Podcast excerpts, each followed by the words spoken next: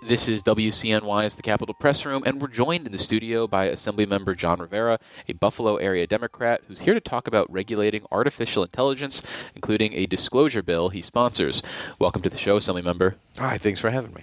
So, why is artificial intelligence an issue that necessitates state regulations, broadly speaking?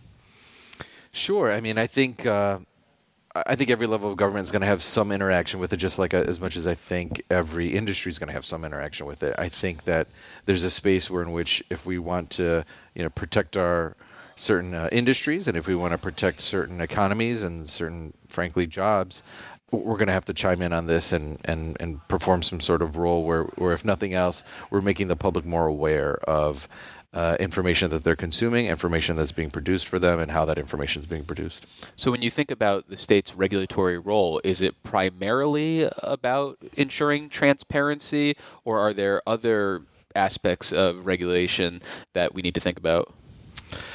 I think it's a. I mean, I think primarily in, in the sort of beginning of what we're going to be seeing as sort of a, a, a, big push around AI. I think in the beginning it's going to be about transparency. There's still so many unknowns, and uh, if you think about just the last few years, you know, when we, whenever everything was going on in this cryptocurrency sort of craze, a big thing that government in general should have done or, or is doing now is that was an entire industry where in which people could get in and out. There was no certainty where, uh, you know, value was sort of here today, gone tomorrow at the end of the day, there's a lot of people that took a lot of losses because they got into something misinformed. They they were attracted by some sort of uh, glossy idea that something was going to be a silver bullet or something was going to make something easier for them. But in the end, uh, they were disappointed. I think with AI, we're seeing the ease of it. We're seeing the convenience of it. We're seeing the affordability of it. But what we're not seeing is the quality of the product that it produces in the end. We're not seeing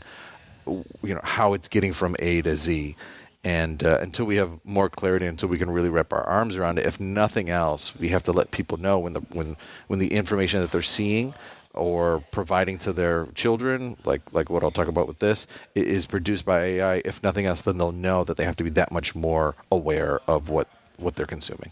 Well, yeah, let's talk about your legislation dealing with the publishers of books and the content they're putting out. What is the issue you're trying to tackle there?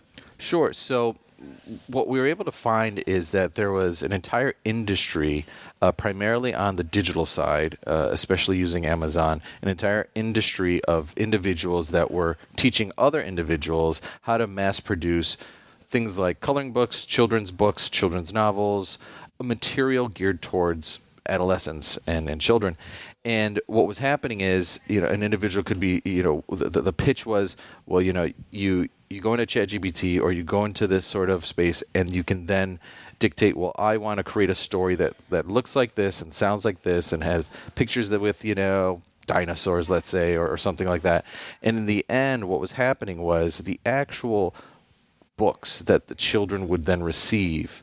Uh, because there was no editorializing of it, because there was no quality control of it, because there was no eyes actually on it, what was happening is the actual literature that the children were reading on the on the actual copy side of it, a lot of narratives didn't make sense.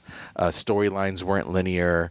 Uh, things were kind of all over the place. And then on the image side, on the picture side, deformed dinosaurs with multiple arms and legs, or you know, anatomy being weird of, of different sort of creatures, or landscapes being strange, and and where it all comes down to is it's and the reason I sort of think about this so much around children, one, I have a five year old, but also it's in those first few years of a child's life where they're developing the skills to determine, you know, uh, narrative and structure and story and things around right and wrong and and you know all, all, sorts of thoughts that it's the beginning years of their lives where they develop it. And if the information they're consuming is so you know irrational or inconsistent or sporadic or nonsensical, then it then it really affects development. So you know, right now there there's a process on uh, by which on Amazon where you could just sort of create a, a AI generated coloring book, let's say, load it into Amazon. Amazon then prints it, binds it, packages it, sells it for you and the percentage you make uh, perhaps as as a so-called author or a creator of this material isn't much but people are just churning these things out like nothing because it just it takes minutes to do these sort of things.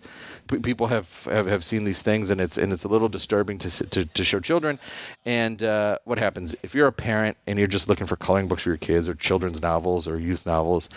Y- you don't know that the product you're purchasing wasn't created by a human being that saw something and thought of something and created something with a story in mind and had actual eyes on the product and saw it through. Uh, these things are being put out so haphazardly that, that there's no quality to it and there's no assurance that it's that it's legitimate literature that they're that they're absorbing. So why is the answer though to this issue not just parents make better choices you know go to the bookstore and actually go through a few pages and make sure it's not an avant-garde uh, ai created coloring book. Why does the state uh, need to get involved and require some disclosure which may or may not mean anything to uh, a parent? Right. I mean at the end of the day the the idea here isn't to prohibit the production of materials. It's really to just make it so that parents are aware that the materials were created by AI. And it's true, yeah, a person can walk into a store and, and thumb through some pages and, and see a book themselves. But in the era that we're living in, with the, you know, practically non-existent uh, small mom and pop bookstores uh, that, that, we have now, and more and more being consumed online and digitally. Uh, there's no often there's no way when you buy a digital book to see it completely anyways. So well, where do you draw the line, though? Because if I'm writing something, I have spell check, which is a very rudimentary form of artificial intelligence. Maybe if I have a drawing that I've created and I want to uh, expand it a little bit, I can use artificial intelligence to fill in gaps or even improve my own image. So, would those types of augmentations of uh, original work require uh, the disclosure? Would you I mean, are there the same concerns for those type of examples that I just gave? The bill lays out pretty specifically what's considered AI, and that's fair because AI can kind of mean different things in different spaces, right? So uh, the bill defines kind of what artificial intelligence is and what an artificial system is, and discusses the kind of software. So, I mean, the definition of what's AI isn't so much my concern. Uh, at the end of the day, uh, what this does is it, it, it, at least lets the notifies the individual at the point of purchase that the product that they're about to acquire was AI produced. It doesn't mean uh, it's not a reflection of the quality of it. It's not a reflection of the publisher or the author. Uh, it, it allow it's it's it's merely an advisory to a parent to, to show or a consumer, I suppose, not so not necessarily just a parent, uh, that that the material was AI produced. Well, before we move on, let me reintroduce you for listeners just joining us. This is the Capitol Press Room, and we're speaking with Assemblymember John Rivera, a Buffalo area Democrat. So, we've been talking about the artificial intelligence disclosure needs, specifically as it pertains to uh, books. Are there other avenues where you think this type of disclosure is required? Should we be thinking about this type of disclosure on political ads or TV shows or any, you know, in a newspaper, for example? Well, I have colleagues that are putting up bills that are kind of touching a lot of those things. One on political ads comes to mind. I forget who the sponsor is, and one around newspapers. Uh, you know, I think in the last few elections, we've seen what social media has done. We've seen how it can be manipulated. Uh, this would just take it to another level where it wouldn't need any human interaction at all, and uh, information can just be disseminated with very little accountability. So I do think that uh, you know uh, ads that are that are produced by artificial intelligence, if nothing else, there should be a disclosure to say it. I think that just as much as if I run a TV ad, it's paid for by John Rivera. I think that's me being accountable of it. That's me saying that I've agree with this product, uh, and I think it should be the same way for for political ads that are produced by artificial intelligence. Do you feel like the legislature, broadly speaking, is prepared to wrap its head around all the different implications of artificial intelligence, or would you like to see some sort of commission or task force convened by the legislature to really explore these issues, to hear from experts before you know taking on these topics in like a piecemeal fashion? It's interesting. I, it is going to come off a bit piecemeal, right? Because in in and of its nature, it affects so many industries. You know, if I am a uh, a speechwriter, I can use it to to tighten up my wording. If I'm an author, I can use it to maybe extend uh, whatever it is I'm writing. If I'm researching, if I'm coming up with uh, models on how to, you know, deal with social justice issues. I mean, AI has an infinite amount of applications. So it can write legislation. It can write legislation, right? We saw it this year. So. It, of course, it's gonna it's gonna be an approach from a lot of different directions because that's the nature of it and that's the vastness of it you know, it's, it's it's interesting what the governor said earlier, and it's sort of true. It's it's the biggest technological advancement since the internet in its potential. Mm-hmm. And uh, you know, at the time, I'm not to say that when the, when the internet ar- arrived or in whatever form it was in originally, it needed all sorts of constraints. But over time, we can see that. Yeah, there there are limitations that we have to put on things, if nothing else, for security and for safety and for you know, minors using the internet or what the internet really could be used for in a in a you know dangerous or violent way. I, I just think it's it, it, behooves us to look at it that way. Now, the, the that's not to me to tear down AI. There's there's an industry that's going to be that's going to come from it. There are jobs that are going to come from it. Uh, I, I frankly think in the next few years we're going to see a lot of unemployed people from AI more than we're we're going to see employed people. But uh, it's on us to be vigilant on on on where our you know how technology is reducing our workforce, and uh, you know legislate to that. On the employment side, do you think the state has the uh, ability to take a, a, nuanced approach in terms of putting its finger on the scale so that AI ends up being a, a net job creator as opposed to uh, a job loss engine? it, it's going to take us uh, being ahead of the game. I mean, when you're dealing with something like this, where we're not talking about a physical product that has to be manufactured in a physical place. Mm-hmm.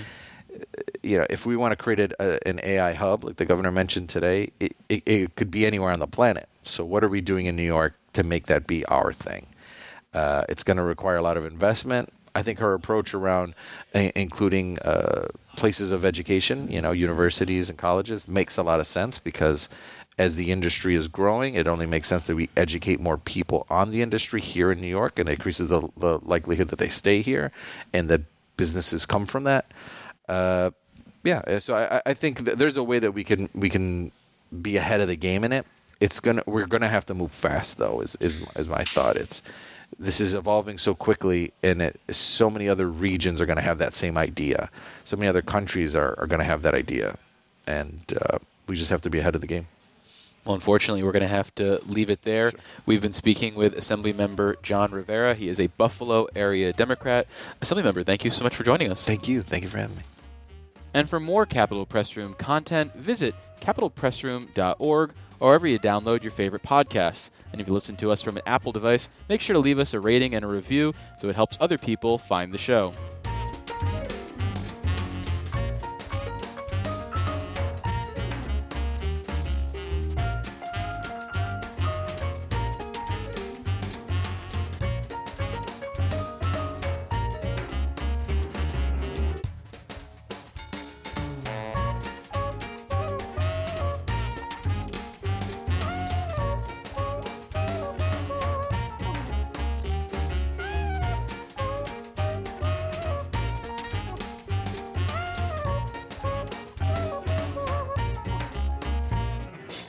Join us again for Capitol Press Room, a production of WCNY Connected, Syracuse.